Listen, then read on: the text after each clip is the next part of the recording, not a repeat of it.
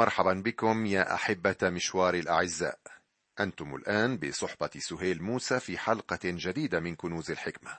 ونشكر الرب على هذه الدراسة التي تعب في إعدادها أصلا دكتور فيرنون ماجي وما أنا إلا صوت ينقلها إليكم باللغة العربية. في لقائنا الذي يتجدد خمس مرات أسبوعيا من الاثنين إلى الجمعة نحن لا نزال ندرس معا سفر التكوين. السفر الأول من الكتاب المقدس. بدأنا نتحدث المرة الماضية عن برج بابل ذلك النظام الذي يرتفع ضد الله وذلك بعد أن رأينا سقطة نوح واللعنة التي حلت في كنعان ابن حم كما وتطرقنا إلى مواليد أبناء نوح وانتشار شعوب الأرض. قلنا مستمعي أن اسم بابل سواء المعبر عنه هنا في مدينة بابل أو في نظام بابل في سفر الرؤيا قد اشتهر بالعداء ضد الله وشعب الله. فكلما أقام الله لنفسه جماعة لتكون له شاهده امينه على الأرض أقام الشيطان له بابل لإفساد تلك الشهادة.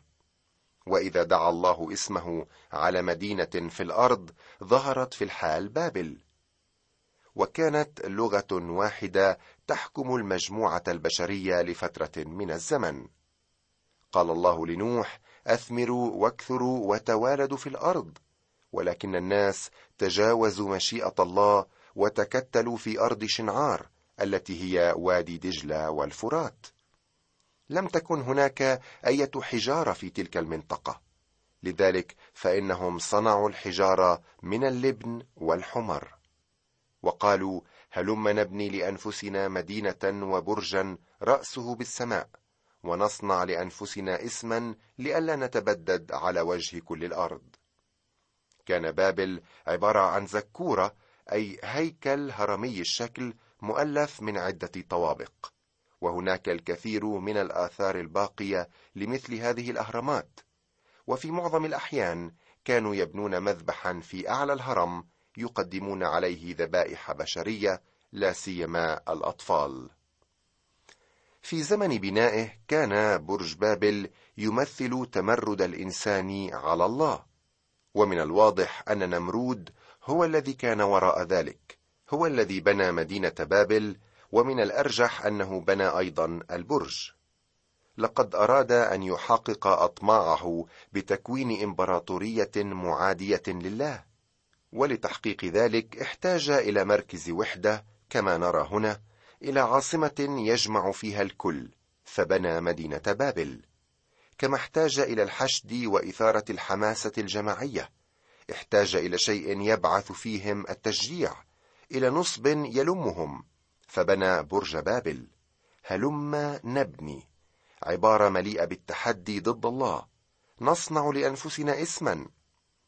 لم يبنى برج بابل ليكون ملجأ في أزمنة الضيق كالفيضانات لكنه نم عن موقف متكبر متمرد على الله. لقد طلب الله من الإنسان أن يملأ الأرض أن ينتشر فيها.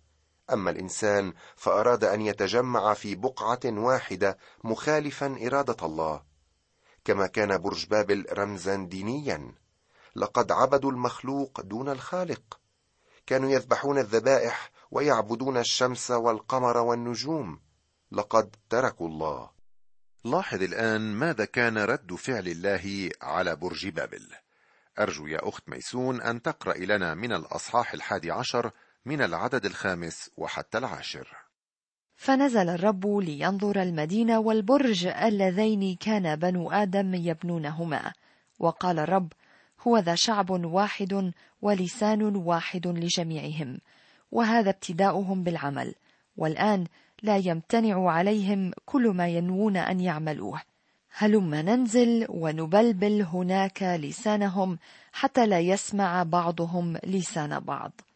فبددهم الرب من هناك على وجه كل الأرض فكفوا عن بنيان المدينة. لذلك دعي اسمها بابل لأن الرب هناك بلبل لسان كل الأرض. ومن هناك بددهم الرب على وجه كل الأرض. هذه مواليد سام لما كان سام ابن مئة سنة ولد أرفكشاد بعد الطوفان بسنتين. والآن لا يمتنع عليهم كل ما ينوون أن يعملوه. أمر مدهش حقا. بما أن الناس كانوا من لغة واحدة فلم تكن أمامهم أية حواجز تمنعهم من التوحد. هنا نرى طبيعة الإنسان الفاسده حقا ولا يمكن لله أن يتغاضى عن هذا التمرد بل يضع العائق أمام نوايا الناس في بابل. وإذا نزل الله ليرى ما يبنيه الإنسان فلا يكون ذلك ليشدد بل ليدمر. وتلك هي نهاية كل تجمع بشري ضد الله. كان هذا ضروريا لأن للإنسان قدرات هائلة.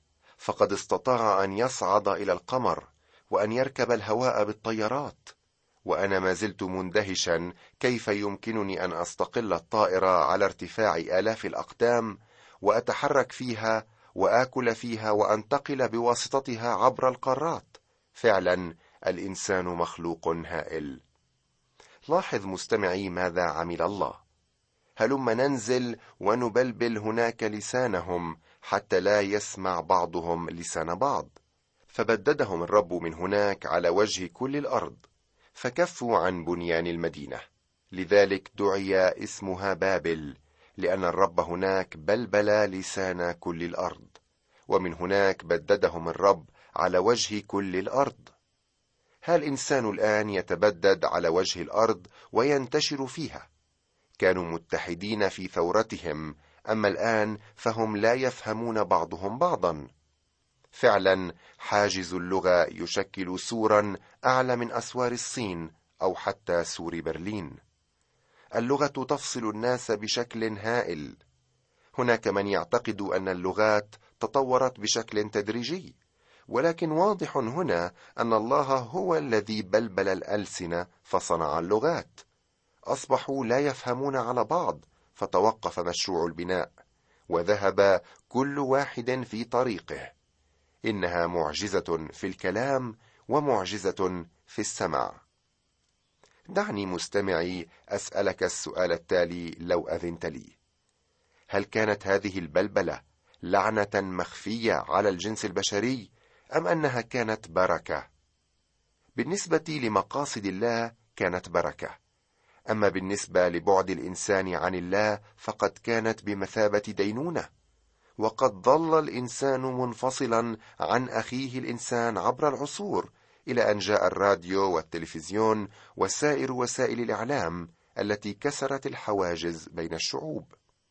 وتذكر يا أخي أنه مهما حاول الإنسان أن يتحد ويتكاتف في جهوده فلا بد من دينونة أخرى أعظم آتية على الجنس البشري. هناك حادثة أخرى في الكتاب تحكي عن انتشار اللغات وهي حلول الروح القدس يوم الخمسين على تلاميذ المسيح. إنها مباينة بين مشروع يصنعه الإنسان ويفشل وبين صنيع الرب الكامل. لقد نزل روح الله من السماء ليشهد لعمل المسيح العظيم الذي تم في الصليب. وقد أعطى الرسل نعمة تبليغ رسالة الإنجيل إلى كل الناس في كافة لغاتهم التي يفهمونها. كأن النعمة بذلك تهدم الحواجز التي أقامها الإنسان في كبريائه لكي يتسنى لكل واحد أن يسمع ويفهم بشاره الخلاص وعظائم الله. لم يتكلموا بلغات غير مفهومة بل كانت مفهومة ومعروفة عند سامعيها. كان يوم الخمسين الرد على برج بابل. في بابل رأينا تفريقا أما هنا فإن الله يجمعهم بكيفية لا يمكن بعدها أن يتفرقوا بأن يصنع لهم اسما ومركزا يبقى إلى الأبد وأن يبني لهم مدينة وبرجا لا يصل فقط إلى السماء بل أن أساسه في السماء. لقد أراد الله أن يجمعهم حول شخص المسيح المقام من الأموات. تجمع البشر في بابل كانت نهايته البلبلة والخراب. أما تجمع الله بالروح القدس فنهايته المجد. الأولى هدفها رفع شأن الإنسان والثانية غرضها المسيح. في يوم الخمسين أتى الله بالإنجيل إلى الناس في لغتهم الخاصة ليفهموه ويقبلوه. واليوم نجد أن الكتاب المقدس قد وصل إلى كل مكان وفي معظم لغات العالم أكثر من أي كتاب آخر. وهو ما زال يترجم إلى لغات ولهجات حتى هذه الساعة. الإنجيل هو لكل الناس والهدف من التكلم بألسنة ولغات كان ليعرف الناس أن الله قد أجاب على برج بابل. لقد أعد الخلاص وما على الإنسان إلا أن يقبل هذا الخلاص بدون أي جهد منه. بإمكانه أن يستمع إلى رسالة الله ويقبلها. الإنجيل لك يا صديقي مهما كانت اللغة التي تتكلم بها إنه لكل الأمم الذين سيتجمعون في النهاية في حضرة الله. هذا ما يقوله يوحنا الرائي. جمع كثير لم يستطع أحد أن يعده. من كل الأمم والقبائل والشعوب والألسنة واقفون أمام العرش. والآن نأتي إلى نسل سام الذي سنستمر معه عبر العهد القديم. هذه مواليد سام لما كان سام ابن مئة سنة ولد أرفكشاد بعد الطوفان بسنتين ونسل سام نقرأ عنه في الأعداد اللاحقة. هل تذكر مستمعي سلسلة الأنساب في الأصحاح الخامس من سفر تأملنا؟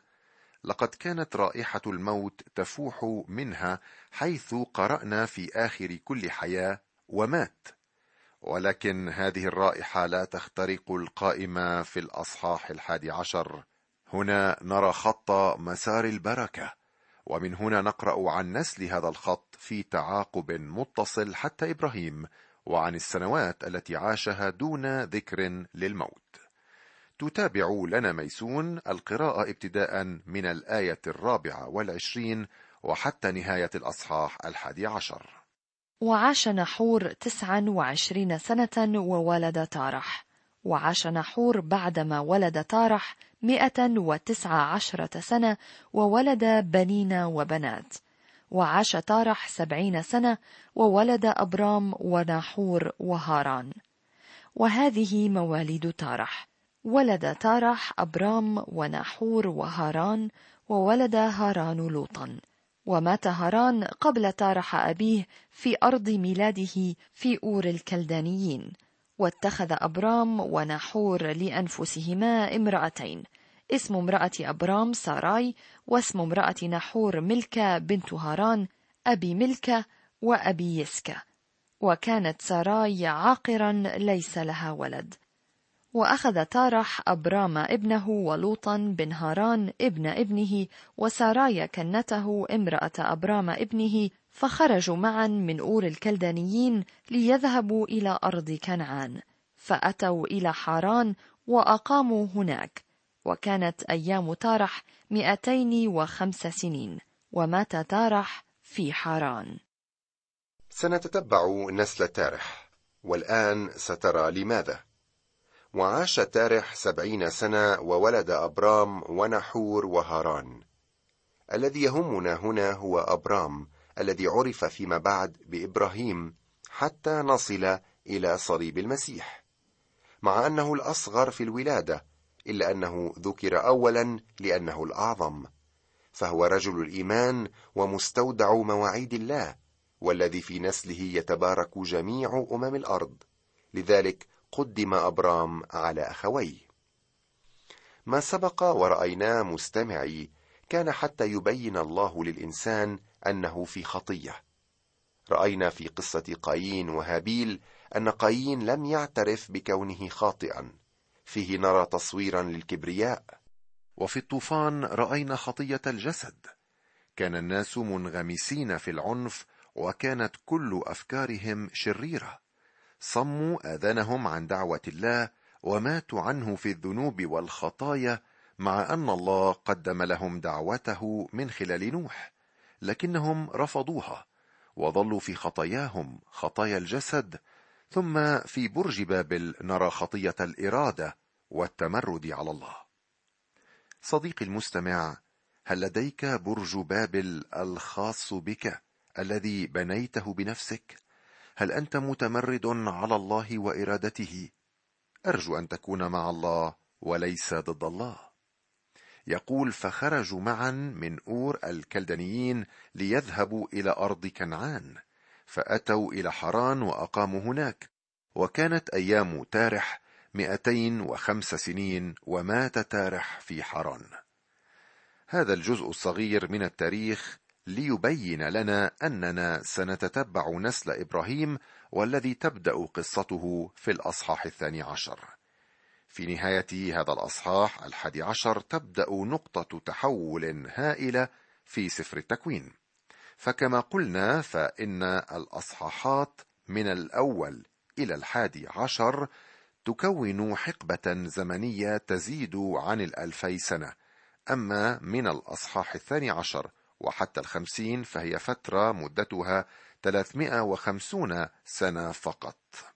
في القسم الأول رأينا الخليقة السقوط الطوفان وبرج بابل في حقبة زمنية طويلة.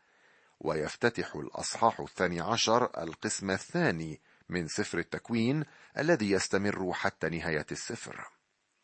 الجو العام هنا مختلف عما سبق كما أن الزمن يمر ببطء أكثر تماما كما هي مسيرتنا خلال السنوات القادمة في دراستنا لكلمة الله. أرجو من أعماق قلبي يا صديقي أن نمضي معا وقتا مفيدا وممتعا أيضا. في هذا القسم ننتقل من الأحداث إلى الشخصيات.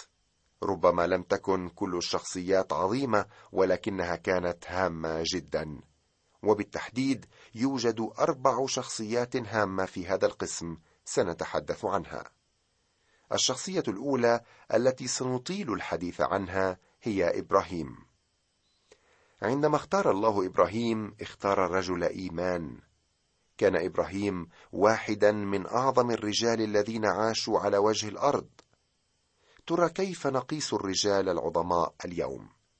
اولا يجب أن يكون الرجل معروفا ومشهورا وكان إبراهيم كذلك. لربما كان أشهر رجال العالم. حتى في عصر الاتصالات هذا لربما سمع الناس عن إبراهيم أكثر من أي رجل آخر. والديانات الرئيسية الثلاث ترجع إلى إبراهيم. إبراهيم كان رجلا مشهورا رجلا عظيما. السمة الثانية المتوفرة في الرجل العظيم هي شخصيته الرفيعة وكرمه. هل تتخيل شخصا أكثر كرما من إبراهيم؟ عندما رجع هو وابن أخيه إلى أرض فلسطين أعطى لوط حرية الاختيار للأرض التي يحب. وارتضى إبراهيم بما بقي له. هل تعتقد أنه يوجد رجل أعمال يعمل مثل إبراهيم اليوم؟ الناس لا يقومون بذلك حتى في الكنائس كم بالحري في عالم التجارة. لا تتصور مدى كرم إبراهيم مع ملكي سدوم وعمورة فقد رفض أن يأخذ منهم أي شيء لأنه كان مكتفيا بالله. وعندما زاره الضيوف السماويون لم يتوانى عن استضافتهم كما يليق بكل كرم. ثالثا على الرجل العظيم أن يعيش في فترة زمنية هامة وخطرة. يجب أن يلتقي الرجل العظيم بالوقت المناسب على مفترق طرق الحياة وكان هذا واضحا في حياة إبراهيم. أعتقد أن العالم سيوافقني على النقاط الثلاث السابقة بالنسبة لإبراهيم ولكنه سيعترض على السمة الرابعة في هذا الرجل العظيم وهي أنه رجل إيمان. أظن أن معظم عظماء هذا الدهر كان لديهم شيء يتمسكون به ويؤمنون به. قال الله أن إبراهيم كان رجل إيمان والكتاب المقدس يشهد بذلك. يقول بولس فآمن إبراهيم بالله فحسب له برا. إلى ما قبل إبراهيم كان الله يتعامل مع الأشخاص على أساس مبدأ النعمة ولكن بشكل مكتوم. والآن من إبراهيم فإن الله يكشف عن هذا المبدأ ويعطي دعوة صريحة واضحة لإبراهيم ويرسل وعد كمبدأ للتعامل. سأعود قليلا إلى القسم الأخير من الإصحاح الحادي عشر. وأخذ تارح أبرام ابنه ولوطا ابن هاران ابن ابنه وسراي كنته امرأة أبرام ابنه. فخرجوا معا من أور الكلدانيين ليذهبوا إلى أرض كنعان فأتوا إلى حاران وأقاموا هناك. إن إيمان إبراهيم أنشأ نهضة روحية في عائلة تارح. هكذا إيمان المؤمن ينشئ تاثيرا في عائلته وفي من هم حوله. ولكن تارح تعوق في حاران التي تعني تأجيل. وهذا حال دون خضوع إبراهيم الكلي لدعوة الله لأن الدعوة كانت أن يذهب إلى كنعان لا أن يسكن في حاران. ولكن لما انحل رباط الصلة الجسدية بموت أبيه أطاع إبراهيم دون تردد. من المهم يا صديقي أن نعرف إلى أين نحن مدعوون قبل أن نتحرك. لو كانت نفس إبراهيم مقتنعة تماما بحقيقة دعوة الله أنها كانت إلى كنعان التي فيها ميراثه لما تأخر لحظة في حران وهكذا الحال معنا. فلو فهمنا أن وطننا ونصيبنا وميراثنا جميعها هي فوق لما كنا نتقاعس في الطريق أو نطلب لنا اسما ونصيبا وكنزا على الأرض. لقد كانت دعوة إبراهيم إلى كنعان وما كان قصد الله أن يتخلف في حران لا يخبرنا الوحي كم من الزمن لبث إبراهيم في حران إلا أن الله قد تأنى على عبده إلى أن تحرر من صلة القرابة الطبيعية فأطاع. وفي مدة إقامته في حران لم يظهر الرب لإبراهيم ولم يكلمه ولا مرة لأن الله كان ينتظر منه أن يسلك حسب إرادته ليعلن له نورا جديدا وخطوة جديدة.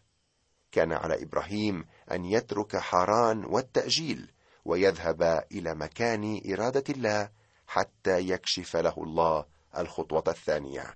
وسنتابع في الحلقة القادمة كيف اتخذ إبراهيم خطوة طاعة كثمرة للإيمان وذهب إلى أرض كنعان لذا تواعد معي لنستكمل حديثنا وحتى ذلك الحين أستودعك الله صديقي المستمع.